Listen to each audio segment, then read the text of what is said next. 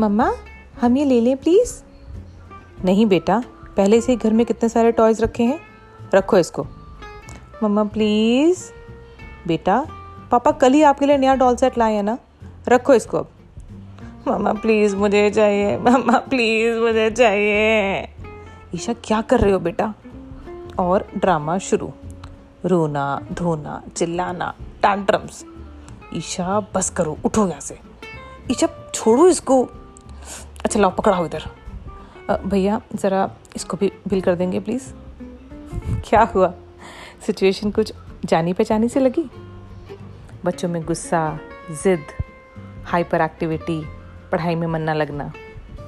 इन सब common problems के simple solutions from mucking to parenting तो शुरू करें।